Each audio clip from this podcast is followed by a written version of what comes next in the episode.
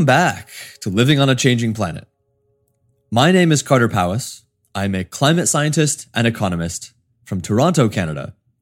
And I am joined today, as always, by my co host Patrick, who is a clinical psychologist from Oxford, England. Patrick, how are you doing today? I'm very well, and um, I this is a this is a different one today. I'm genuinely uh, excited. I'm not just there's no hyperbole there. Well, for our listeners, the reason Patrick and I are so excited is almost two years ago we sat down to sketch out what we wanted to achieve with this podcast and what conversations we wanted to have in service of that goal. One of the conversations we really wanted to have, but weren't sure if it was going to be possible, was to sit down with a leader or executive within the fossil fuel industry who recognized climate change as a serious problem and was genuinely trying to change the industry from the inside. We worked on this concept for almost two years, and as a result, we are very pleased to be welcoming Vicki Hollub to the show today.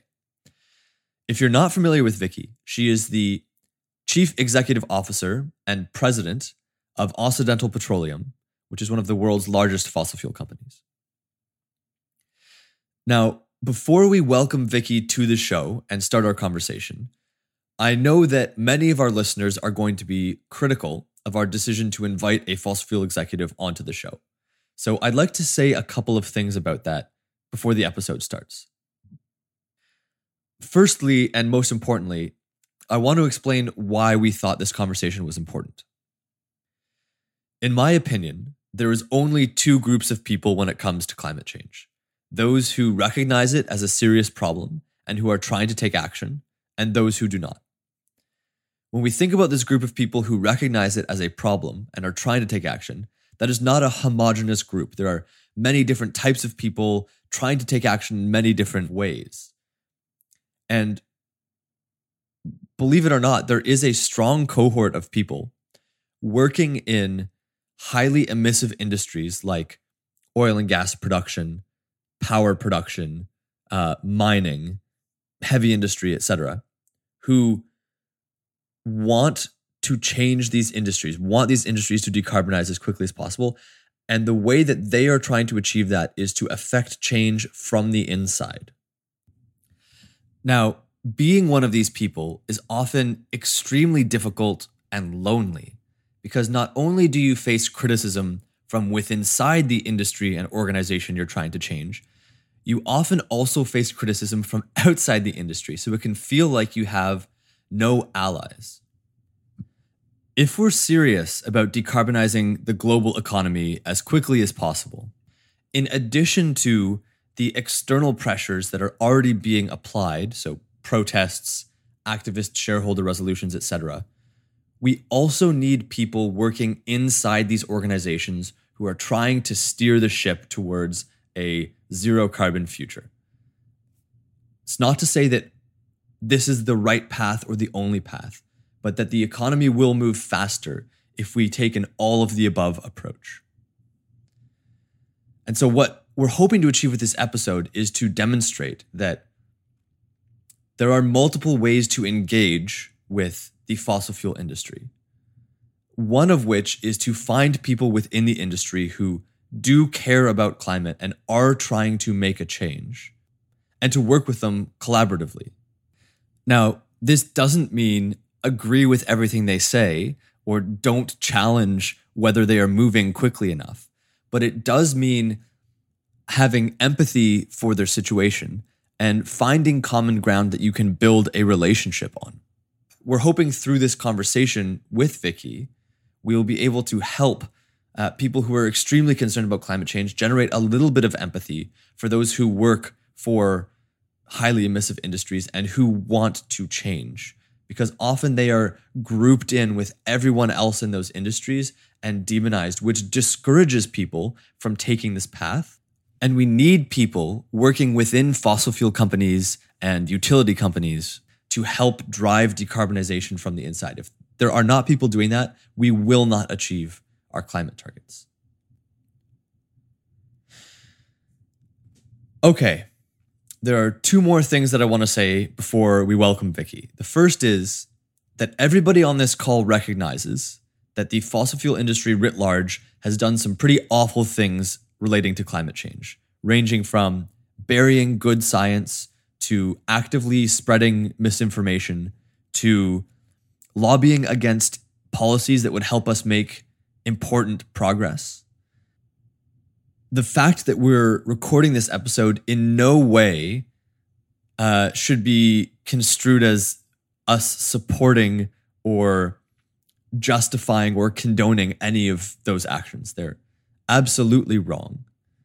It is simply my contention or our contention that one, those things have been addressed elsewhere at length in a much better way than we can do here in an hour. And secondly, as we just talked about, the focus of our episode is trying to figure out how to move forward and solve this problem as quickly as possible. That's not to say that these past wrongs don't need to be litigated elsewhere, but it is not the purpose of this conversation. Finally, whether you are someone who is skeptical about the importance of climate change or someone who is extremely concerned about climate change, I would strongly suggest you listen to the full episode, including the outro, before you make any judgments about its content. So, with this said, it is finally time to welcome Vicki to the show. Vicki, thank you so much for taking the time to speak with us today. We really appreciate it, and uh, frankly, I think it's uh, it's very brave of you to have this discussion in a uh, in a public setting because it is very personal in nature. So, thank you again for taking the time. We were saying before the show that we were we had a, a pretty firm suspicion this might be the first time that a psychologist, a climate scientist, and a, a fossil fuel executive have sat down um, together in a public in a public setting and had a conversation. So um, it's I think it's it's it's, it's uh, certainly new ground for me. Um, I'm delighted as well that you're able to join us, Vicki. Thank you. Thank you, and I appreciate the opportunity to talk about this and to, and to talk about it in a more personal way, where we can hopefully allow others to to see who we really are as as um, as leaders of of Occidental. Let's let's kick off with the first question. We ask all of our guests this question to start, Vicki, which is, could you tell us the story of how you first learned about climate change and how that process made you feel? I would say that I can't look back and tell you a specific uh, day or not even month or year. I think for for myself and and some of my colleagues here in Occidental, as we were developing our our, our plans for the future back, you know, it, and then doing strategy planning, we um, we started to realize that that the climate was changing and there were models that actually showed this and that that prior models actually had predicted things that that were coming true. And to me climate science is is such a a challenging thing to to not only understand but to try to do forecast but having uh, now looked back at models that were developed as, as early as the first one back in 1979 and to see that that that data has has actually come true and happened. And so it, to me it, it wasn't a single day. It was the building of information and the building of the credibility of the models and the credibility of the people developing the models and seeing it happen in real time. Storms getting worse and different. Weather patterns changing and uh, and certainly from a personal standpoint, I live on Galveston Island and developed have developed a network of friends. I wasn't born on the island island, and if if you're not born on the island, you're considered kind of a different person. And so, so I finally kind of broke into the born on the island group and heard their stories about how things were so different today than they used to be, and how more severe the storms seem to be getting more more frequent and all of that. And then seeing my friends who have um, businesses in downtown galveston and seeing those businesses every time a hurricane comes uh, they get flooded. Even though a seawall was built to protect them now it's not enough to protect them from the, the hurricanes and, and not enough to protect their businesses. And then you see in other places the storm's so severe that there's so much loss of life. To me, that's that's so compelling. I don't know how anyone could today not believe that the climate is changing. This is this has come up actually several times over the course of this of this uh, the season and the conversations we've had. Is how reliable those early models, uh, how accurate, sorry, those those early models turned out turned out to be. Um, that's that, that's a an idea that's come up time and time again. The more conversations we've we've had.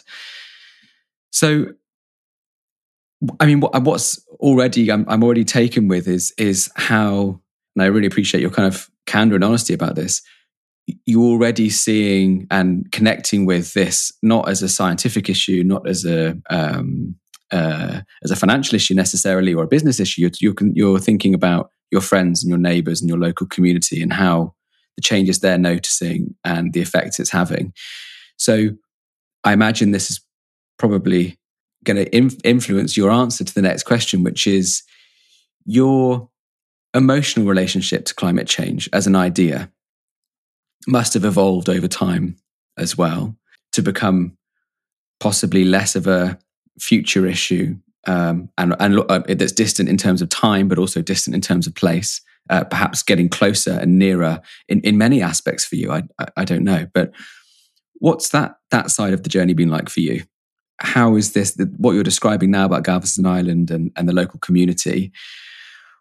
What kind of what kind of emotional responses does that kind of lead you to to experience, and and are they shared in the community as well? Because obviously, when we were talking about uh, Texas here, which obviously traditionally you would think of as being a, a, a region, a part of the world where uh, climate concern wouldn't necessarily have been on the for- forefront of their minds for you know for the past decades.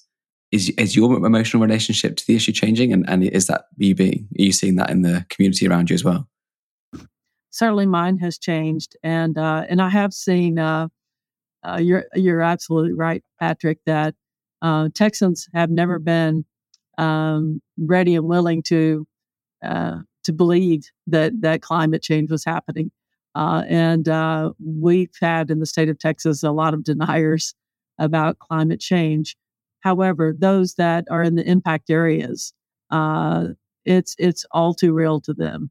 And so my friends, especially as I mentioned, the Born on the Island guys who ha- have actually stayed through some of the hurricanes my next door neighbors actually went through Hurricane Ike that hit Galveston. Now they too have said they're different now, and uh, and they don't want to be a part of another hurricane. They'd gone through, they'd never evacuated from Galveston until now that what's Ike, Ike went through, and then Harvey after that. Um, they've decided they're not going to stay again for the next one um, because they're they're just too afraid.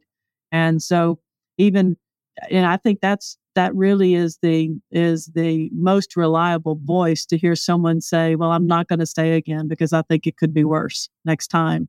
And so those actions speak so much louder than words. People can say that they believe in it, but when you see people actually changing their behaviors and, changing what they do uh, because of it, then you know that people are are really getting it, and especially those that are in those kind of areas. And and to me, it's um, it's it's a bit emotional to me because I believe it will ultimately change what Galveston is. Galveston has always been a place where people would ride things out. People love the island. They wouldn't leave the island for anything. Um, and the businesses would always come back, would always be there. But but if it's going to be so frequent, that's going to have to change. Speaking about some of the specific emotions we've heard a lot of other people mention. We've heard a lot of talk about anxiety. Um, we've heard talk about grief, uh, anger, despair in some cases. And I'm curious whether you associate with any of those emotions, particularly because, in addition to the fact that you're a human being living on a warming planet, you're also responsible for a very large company which needs to really reinvent the way it does business over the coming decades um, at a pace that is somewhat historically unprecedented.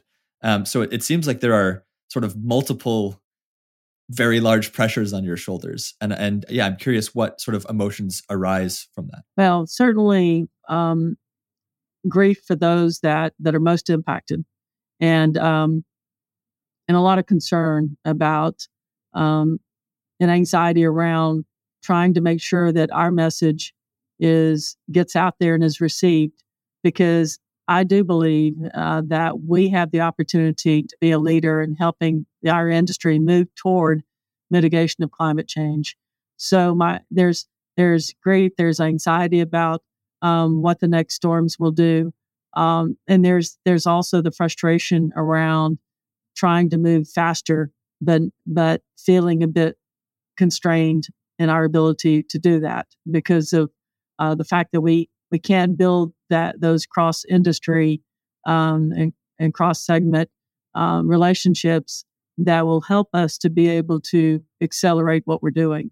Um, so so that frustration, all those combined, do create some anxiety. But but what I try to do is I try to channel my emotions, and I and I feel like emotions are are so they can be either uh, inspirational and, and motivational to drive you, or they can or they can kind of drain your energy and and get you to a point where you can't act at the level that you need to.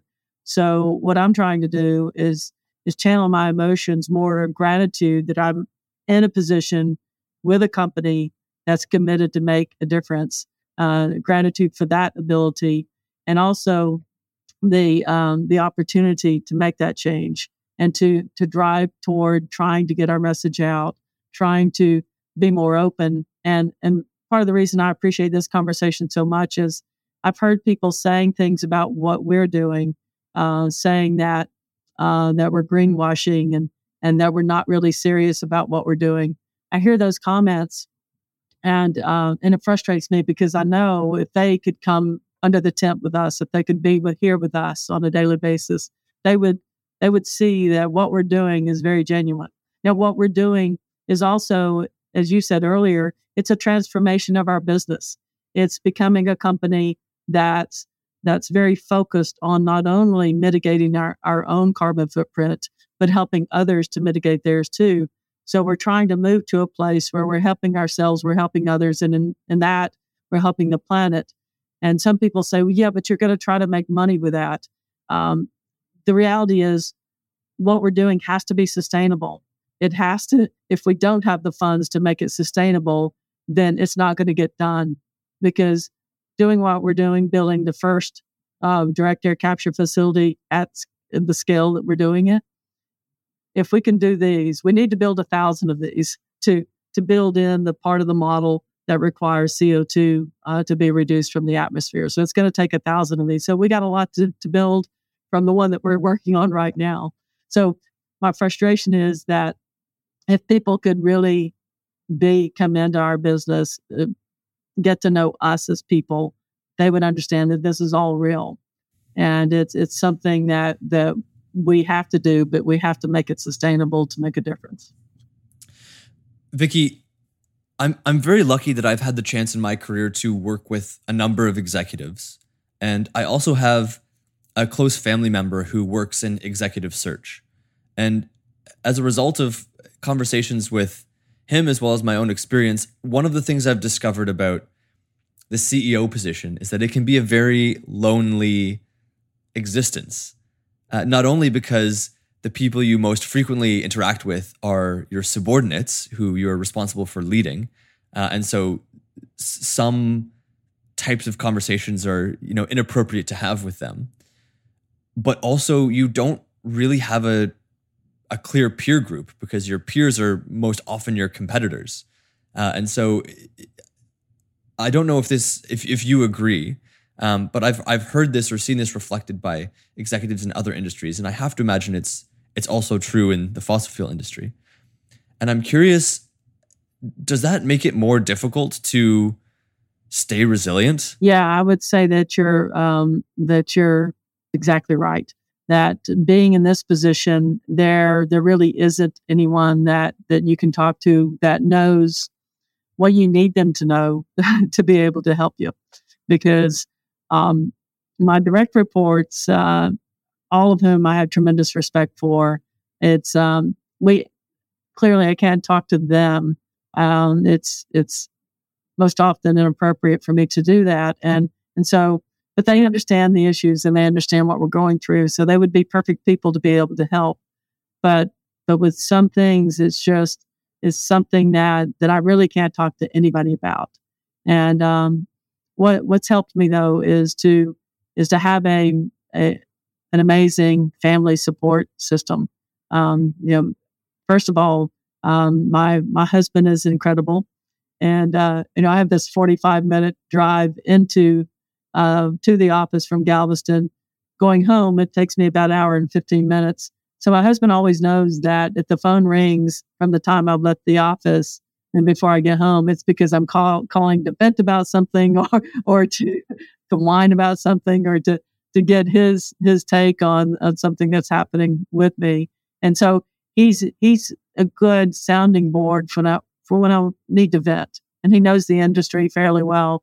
So he's been a help. My brother's is a huge help because my brother just tries to make sure that he distracts me for at least some of the time to get my my focus on other things. And then and then being on the water. And the water is something that's really calming to me. And you know, some people like the mountains. Uh, I like the water, and uh, that's been a big help when when I really am, uh, am most anxious or frustrated or um, are are just feeling a little bit down. That's helpful. But with respect to being able to discuss the the key issues, sometimes it's we have the sometimes we have issues that we can't discuss with others, and and that that is what makes it um, I think, a pretty lonely position at times, depending on on what's going on.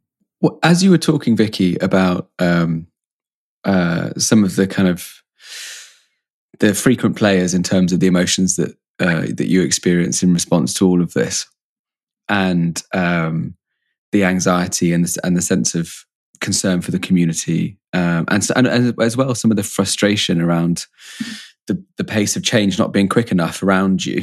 I was sort of I was sitting there and I was thinking, and and and, and as well, some of the solutions you talked about in terms of how you how you manage that, connecting with family, connecting with the natural world. I was sitting there thinking, well, I could almost be sitting down having a conversation with a climate activist, you know, in the sense of in the sense of kind of actually we've heard we've heard climate activists saying very similar things and it almost for a second there, it sounded like you were describing what we would consider uh, climate anxiety, uh, or you know, or sort of ecological grief, or these these kind of terms and phrases and ideas that have really been central to this to this podcast. Which is, I don't know if if that's a surprise for me or not. I don't know if that's a surprise for you or not. But it sounds like you've you've obviously this isn't the first time you've confronted, if you like, your your emotional journey with all of this. It sounds like you've you've given this some clearly some thought over the years. Um, you, are you familiar with the term climate anxiety? And is this is this something that you've uh, you know it's uh, if you have come across that term, is that something that you think actually yeah that does that resonates for me a little bit? I have heard it, and I've heard that um, that a climate anxiety I've heard is impacting a lot of our our younger people, and uh, um, especially youth coming up today. Uh, even even some of our employees, I think, have the earlier career. Uh, people have gone through climate anxiety because they're, you know, they're they're concerned about their children and and and having children. Some haven't even had children yet, and, and they're they're going through the process of trying to figure out: Do I want to have children? How bad is this going to be? And and what can I do to ensure that if I have children, that they can have at least as good a life or better life than than what I have. And so I hear those kind of things coming from uh, from our organiz- organization. And and the good thing is that um, the positive part of what we're we're doing is it does give our employees something to be proud about and something to commit to and a reason to believe that that we will find a solution to this and that we will make a difference. And actually, that's become a little bit of a cr- recruiting uh, advantage for us and differentiates us from some of the other oil and gas companies is that we do have a plan. And when we don't just have a plan, uh, we're not just talking about things, we're actually doing things and, and, um, executing on the plan that we put in place. And, and I think that has relieved actually some of the anxiety of of our own employees who recognize that there is a way for us to uh, to deliver and to help the world. And uh, if others will join in with us, then we can accelerate that. And so there, there is a solution to this.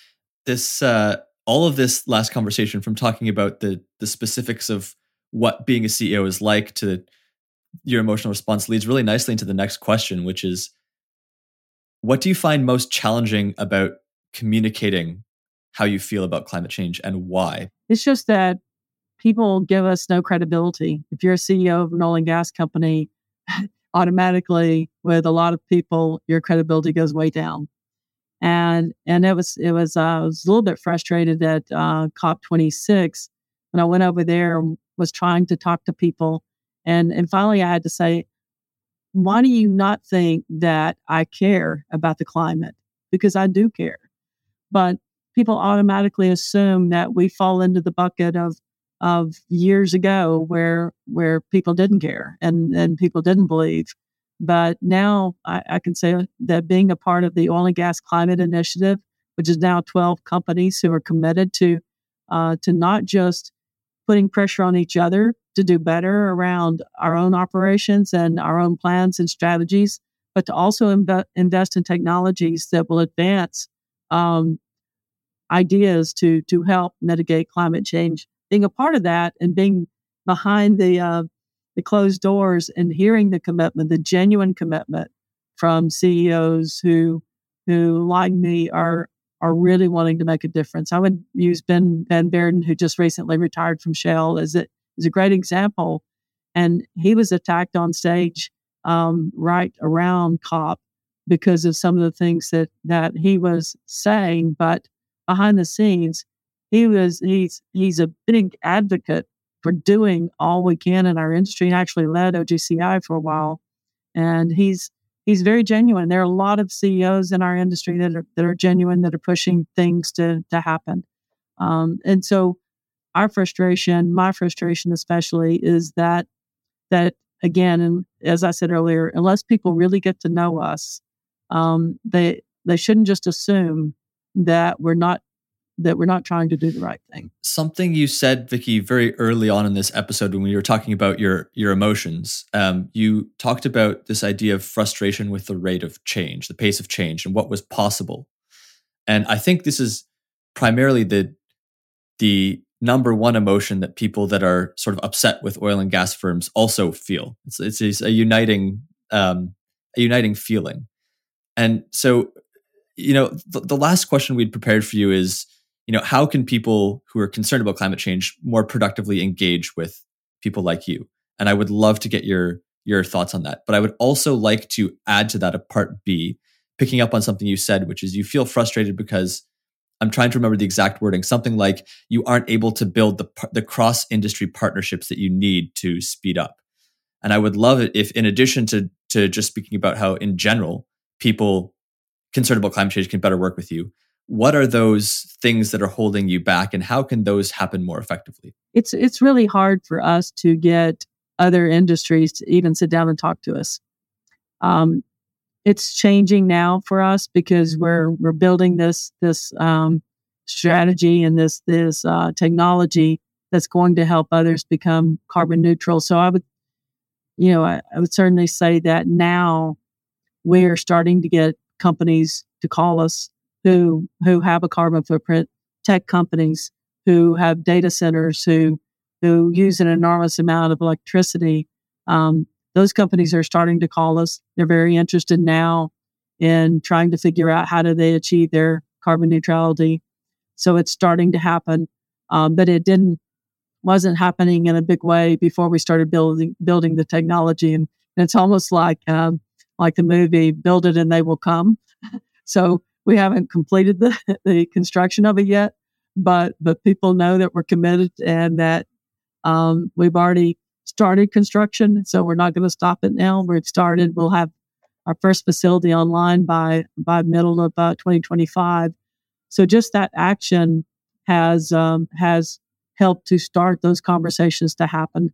And so now we're getting calls about uh, again tech companies, airlines, um, we we already uh, signed a contract to sell carbon reduction credits to uh, Airbus, uh, the Houston Astros, the uh, uh, Houston Texans sports um, organizations are starting to sign up to offset their travel. So we've we've had calls from other industries. So it's starting to to happen for us. Um, but but now the challenge is that um, that when we sign up people, uh, they they have a concern that we're an oil and gas company. So so it's it's like they come in and they kind of talk to us a little bit initially, but but then it, it takes a very long time for them to to kind of feel comfortable that we are who we are. And but but I think even that is even the word is starting to spread among others that that we are genuine in what we're trying to do, and we're we're in a position to to do it on a large scale and committed to make it happen. Um, but but some of the big organizations around the world haven't been uh, as successful as I believe they should be in in putting industry together to make it happen. I and the example I would use is the uh, the the uh, CEO roundtable, uh, the CEO uh, Business Council here in the United States. What what have they done to to build those those collaborations and to make it happen in a way that really helps to drive the technology? It's not happening there, and and those are the kind of organizations that have CEOs uh, from all sorts of industries. That's where you could you could start to build those relationships and make it and and build the commitments to make it happen. Um, I would say that the International Business Council, which was recently uh, led by Brian Moynihan, they they've started that effort internationally. Uh, so that effort is beginning, but it's in early stages now. But but I feel really encouraged that that's going to be a place where we could start making that happen on a larger scale and faster. Um, but that everybody's kind of lagging here. And uh, I always felt like in history, if you go back and you look at the times when they were when we were facing a crisis, it's crises in the past have always seemed to pull us all together, and and we would we would forget we were uh, we were we were one religion or a different religion. We would forget what our background was, uh, where we were from in the United States, uh, what our, our race was, whether what our ethnicity was. When there was a crisis, we would all come together. But now it's it's kind of surprising to me that we have the biggest biggest crisis that's facing the world today, and we can't we can't forget that or or overlook the fact that we have you know you you happen to need to deal with an oil company to make direct air capture happen in a big way, and um, so it, it kind of leads me to believe that that I think some of us in the oil and gas industry know what we need to do, want to get it done, and want to accelerate it. But it leads me to wonder how many CEOs of other industries truly believe that that our our globe, our world is at risk due to climate change. How many really believe that? Because if they really believed that, they should be today not just talking about setting goals for 2050, but putting in place plans to make sure the technology is developed to make sure it happens so that they have a way to to get there. If I can, I'm gonna I'm gonna. This is a great answer. I'm gonna try and um, ask the same question with a slightly different phrasing. This is something that sometimes we do and we find it provokes interesting thoughts. And then um, and then I'll turn it over. I'll turn it over to. Pa- Sometimes people do that to me. They're telling me I didn't answer their question. uh, no, you you you did. There's just I think more to it that I would love to capture. And then um, and then I'll turn it over to Patrick if there's any last questions to, to wrap up because I know we're getting close to the hour. So to to ask the same question a bit of a more specific way, what would you say to a youth activist who's concerned about climate, who wants to engage with fossil fuel companies better? Let's say that they they're they're very sort of suspicious and maybe even a little angry at the companies, but they have a genuine desire to help them change what would you say to that person to help them more productively engage? Like if you could have a maybe ask another way, if you could have a ideal engagement or ideal conversation with an activist, what would what would that look like? It would look like it sitting down and having a conversation around just what the um, what the actions really are that are required to um, to mitigate climate change.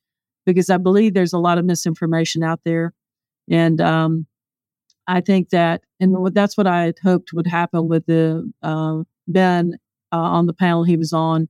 We had a great opportunity to have a real dialogue about what do you think the data is versus what do the models show? What do the real climate scientists know and understand about it? Uh, so if we could take the biases out and just look at the raw information, work it together, and I would say get in a room, just work it together in a room, and and the panel sessions where people are are kind of putting numbers out there uh, without necessarily the validation by a credible agency is not helpful. So so we have to we have to get to a place where we're all looking at the right information. And I think that's when you have you can have conversations that are a lot more constructive.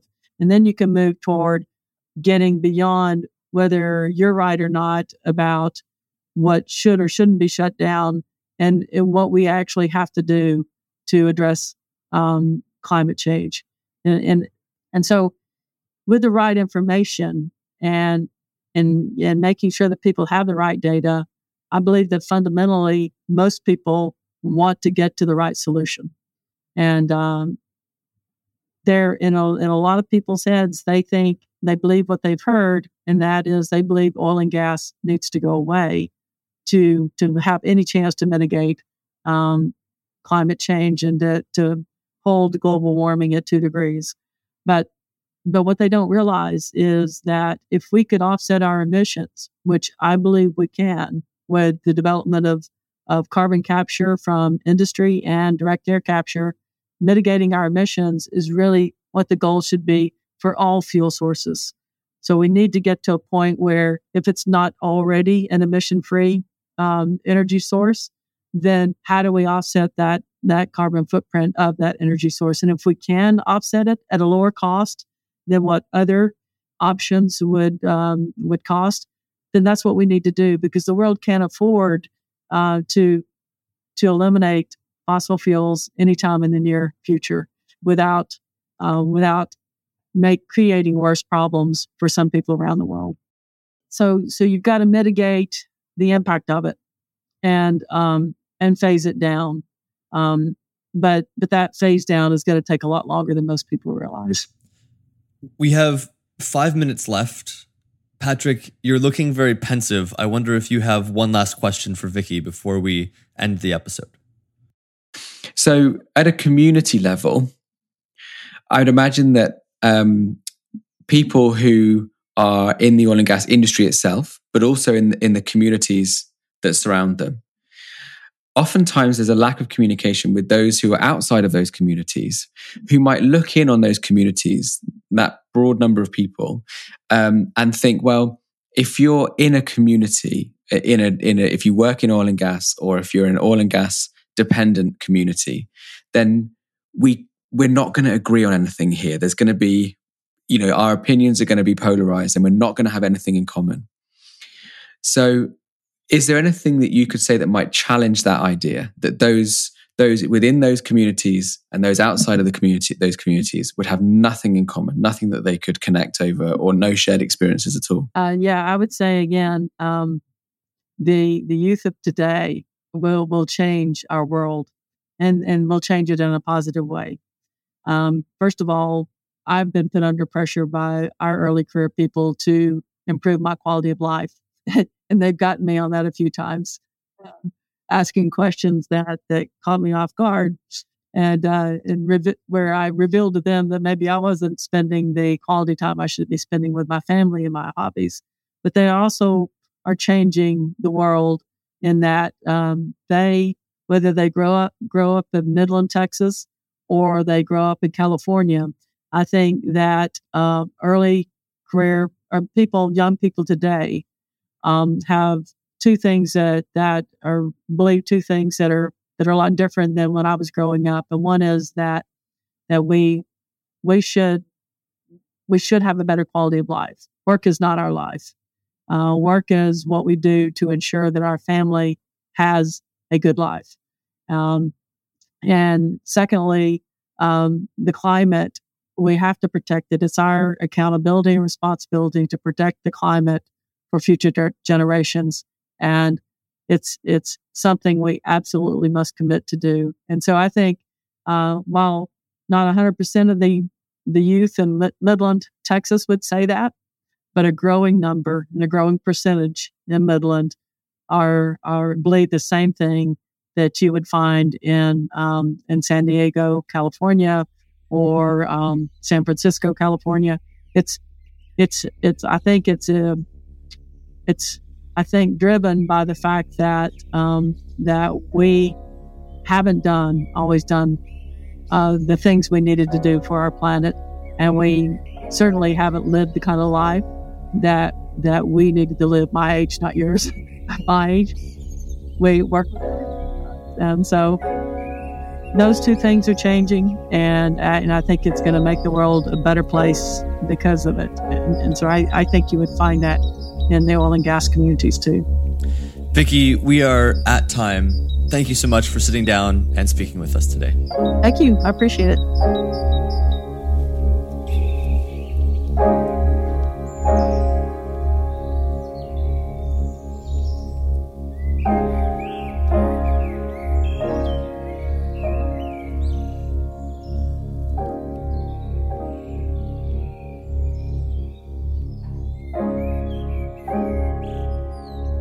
Right, our second last episode. It's hard to believe that our next guest episode is the season finale.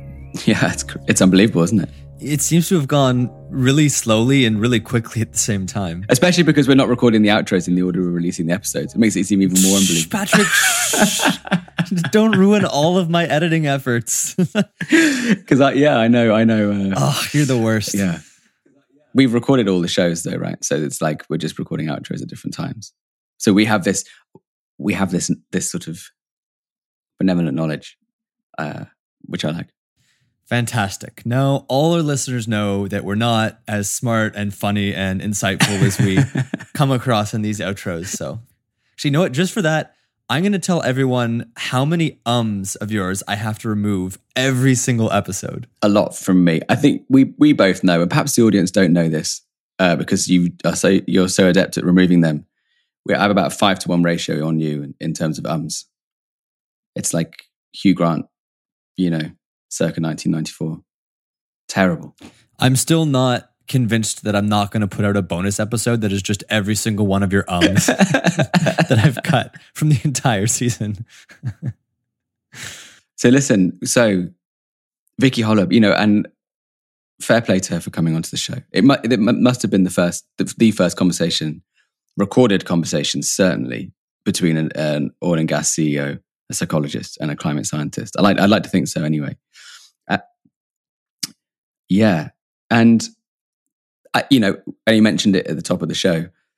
We really gave this some thought, you and I. We went backwards and forwards and we, you know, we were, there were understandable, oh, hesitations. We think actually if we, if we cross that divide on the show, um, are we going to lose half our audience? People are like, why these guys brought us uh, an oil and gas CEO onto the show? And we, we really, this was not a decision we took lightly, but. Um, uh, and I'm really glad that we did for a couple of reasons. One, I mean, the premise of this podcast was always to capture the diverse emotional experiences of people who are affected by climate change. And we, it would have been an incomplete set had we not explored the experience of people working for the fossil fuel industry because they are a substantial group of people that are directly affected by climate change. So, just in terms of completion of the series, I think it was important. But I also stand by my opinion, which is that in addition to all of the other avenues of change that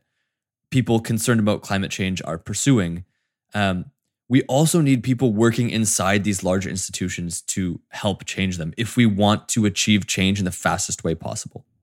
And trying to drive change from within a large institution means, by definition, having empathy for the people that work there and building relationships with them. Because at the end of the day, you know, companies are just groups of people working together towards a common goal.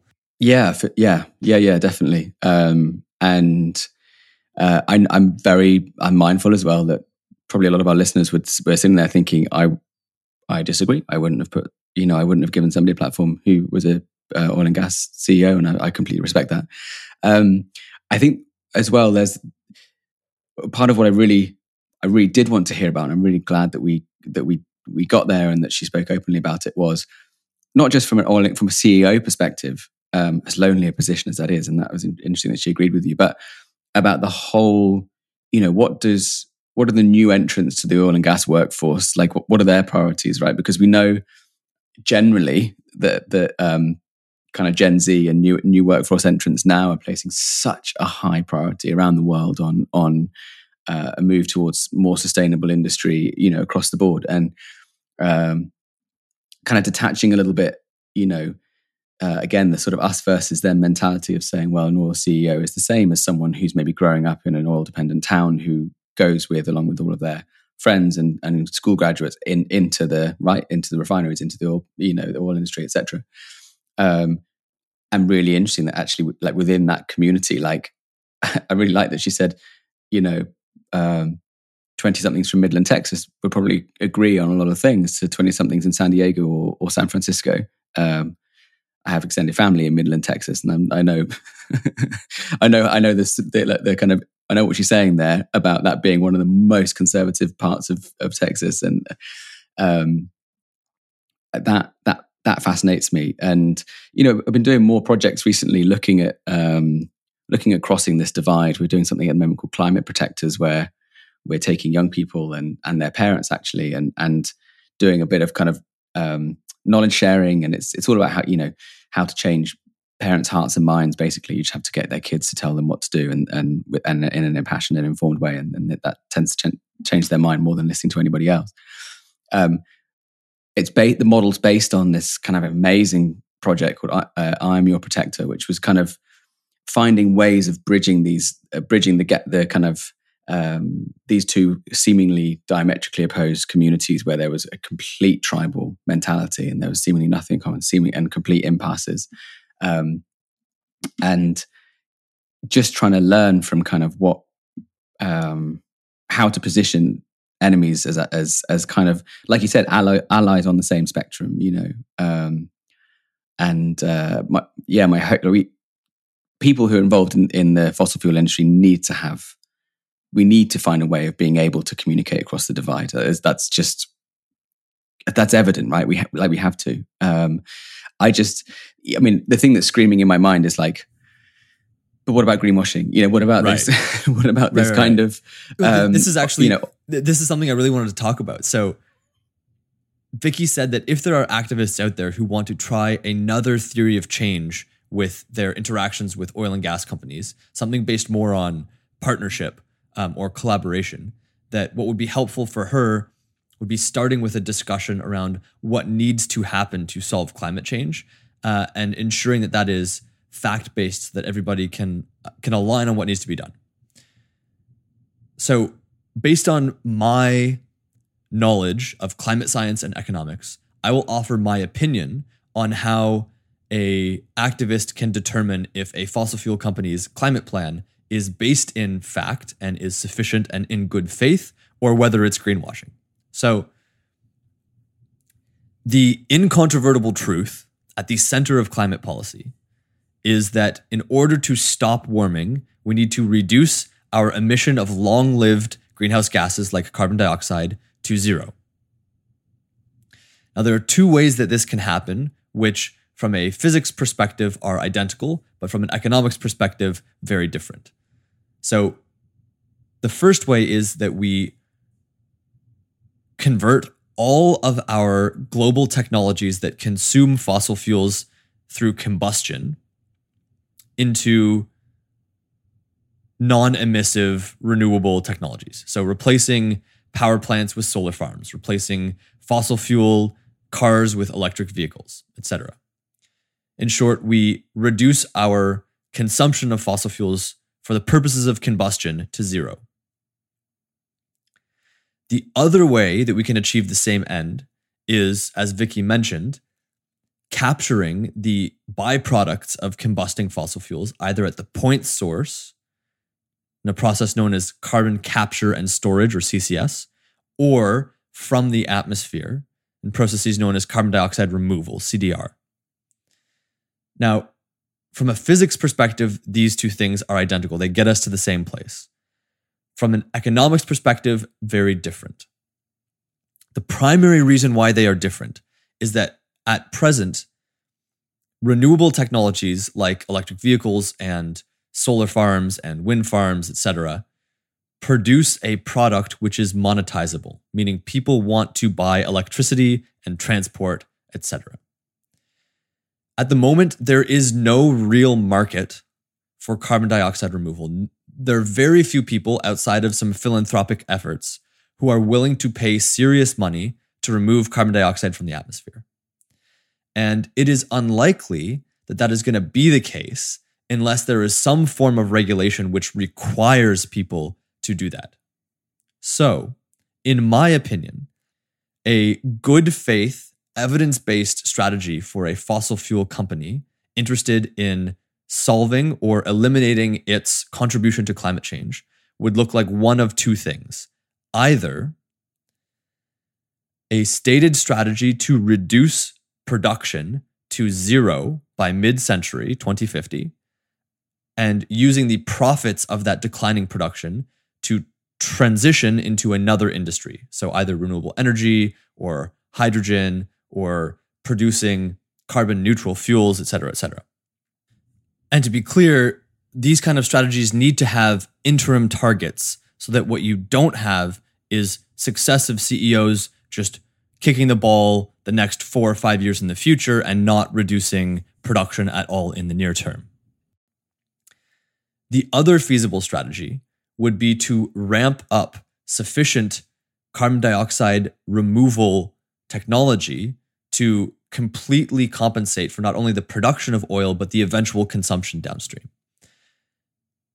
If a company is going to do the latter approach, however, they need to have some route to creating a market that will allow them to monetize carbon dioxide removal. And at the moment, there is not a clear route to do that in a serious way. So I would say if a activist comes to a fossil fuel company and says, "What are you going to do about climate change?" and that company says direct air capture and carbon removal, their response would be who should be who's going to pay for that? Now, this is something that you can read about in a book called Debt: The First 5000 Years if you're interested. But markets are not things that arise spontaneously. Historically, markets have been created by states or facilitated by states.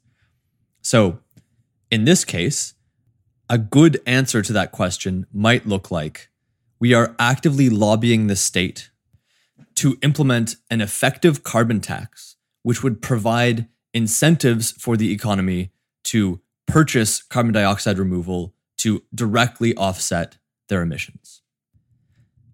If for some reason there are people out there who really enjoy the orthodox economics language, we're talking about internalizing a negative externality, a negative market externality, which is an unintended consequence produced by an existing market that is not currently priced by that market. Anyway, sorry, that was a bit of a longer diatribe, but I, I thought it was important. Um, but I think that if there are companies or people within companies who are willing to explore these evidence based, um, robust strategies for change, we should absolutely be doing everything we can to work with them. Yeah, for sure. There are two things you said this season that really stuck out for me. One is this idea of like companies aren't things, right? They're just ideas and they're comprised of people and pe- people are things and people have their own worlds and ideas and beliefs and values that don't necessarily match entirely the, the, the ideas of the company, which is a you know is a is a is in a sense a false construct. It's just a collection of people, right? And people are people are, and this leads to the second thing that you've said, and I I, I love this. I couldn't agree more. Is that most people, right, ninety nine point nine nine percent of people are just trying to do what they think is the right thing to do to be a good person. And I, I, you know, I I, I see that I see that day after day after day after day in my job, um, and um, that's what I hope you know conversations like this can just ignite in people. I think, well, first of all, that's my hope as well. Second of all, I think this is a good place to end the episode. We're coming up on the hour mark. Our next episode will be our last, the season finale, featuring the former vice president of the United States, Al Gore, which it's a conversation that we are very excited about and very excited to conclude the guest portion of this season with. And then, as mentioned in previous episodes, we are then going to do two post finale follow up episodes that are a little bit longer format, uh, a little bit less formal. One where I interview Patrick to talk about all of the mental health lessons learned across the season, and one where Patrick interviews me and we do a climate science 101 lesson for people who are interested in that kind of nerdy stuff.